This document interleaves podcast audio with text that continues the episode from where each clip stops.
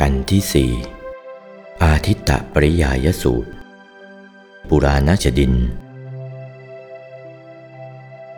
อาทิตตปริยายสูตรนี้ สมเด็จพระผู้มีพระภาคทรงทราบชัดว่า บริษัทคือชดิน มีปุราณชดินเป็นต้น สารวนในการบูชาไฟ เพลิดเพลินในการบูชาไฟ เป็นที่สการะนับถือของชาวมคตลาด มีพระเจ้าพิมพิสารเป็นประธาน เป็นครูของพระเจ้าพิมพิสารทีเดียว เป็นที่นับถือทีเดียวชดินพวกนี้ เคยรับสังเวยของพลเมืองเป็นนิด เมื่อพระพุทธเจ้าเสด็จอุบัติขึ้นในโลกแล้ว ปรากฏว่าเราจะไปโปรดพระเจ้าพิมพิสารที่จะสำเร็จเป็นหลักฐานจะทำเป็นประการใด เมื่อสอดส่องด้วยพระปีชายานก็ทราบหลักฐานว่า จะต้องไปทรมานชดินเหล่านั้น ให้มาเลื่อมใสในลัทธิของเราก่อน เมื่อมาเลื่อมใสในลัทธิทางพุทธศาสนาแน่แท้แล้ว เราจะพาชดินเหล่านั้นไปเฝ้าพระเจ้าพิมพิสาร แล้วให้ชดินเหล่านี้ปฏิญาณตัวว่าเป็นลูกศิษย์ของเรา ถ้าไม่เช่นนั้นชนชาวเมืองราชคฤห์ก็จะพากันตระหนกตกใจสนเท่สงสัยว่า พระสมณโคดมจะเป็นใหญ่กว่า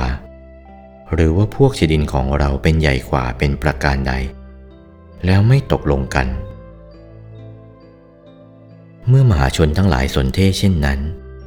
ก็ให้ปุราณชดินนั่นแหละปฏิญาณตัวว่า เป็นสิทธิพระสมณโคดมบรมครู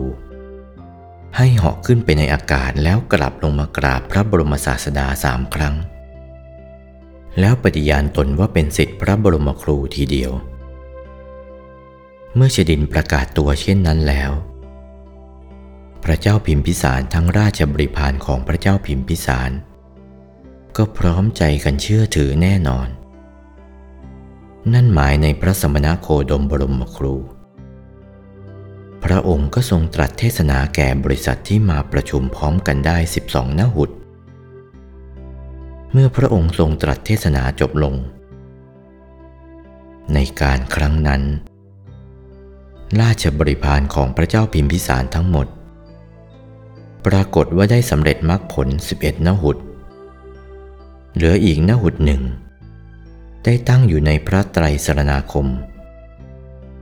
แล้วพระเจ้าพิมพิสารอุทิศอุทยานของพระองค์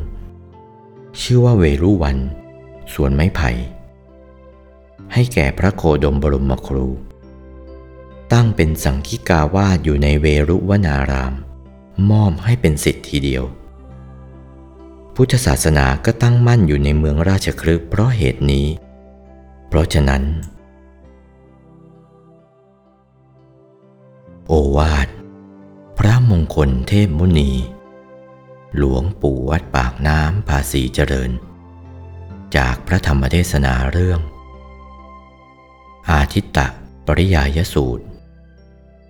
วันที่ 24 สิงหาคม พุทธศักราช 2496